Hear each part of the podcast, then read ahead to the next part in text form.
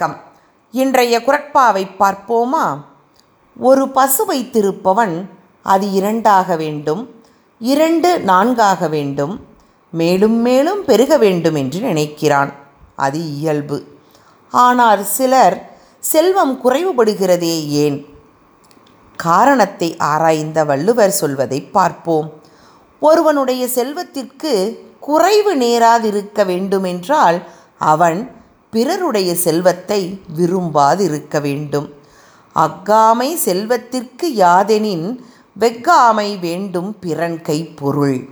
அக்காமை செல்வத்திற்கு யாதெனின் வெக்காமை வேண்டும் பிறன் கைப்பொருள். நன்றி.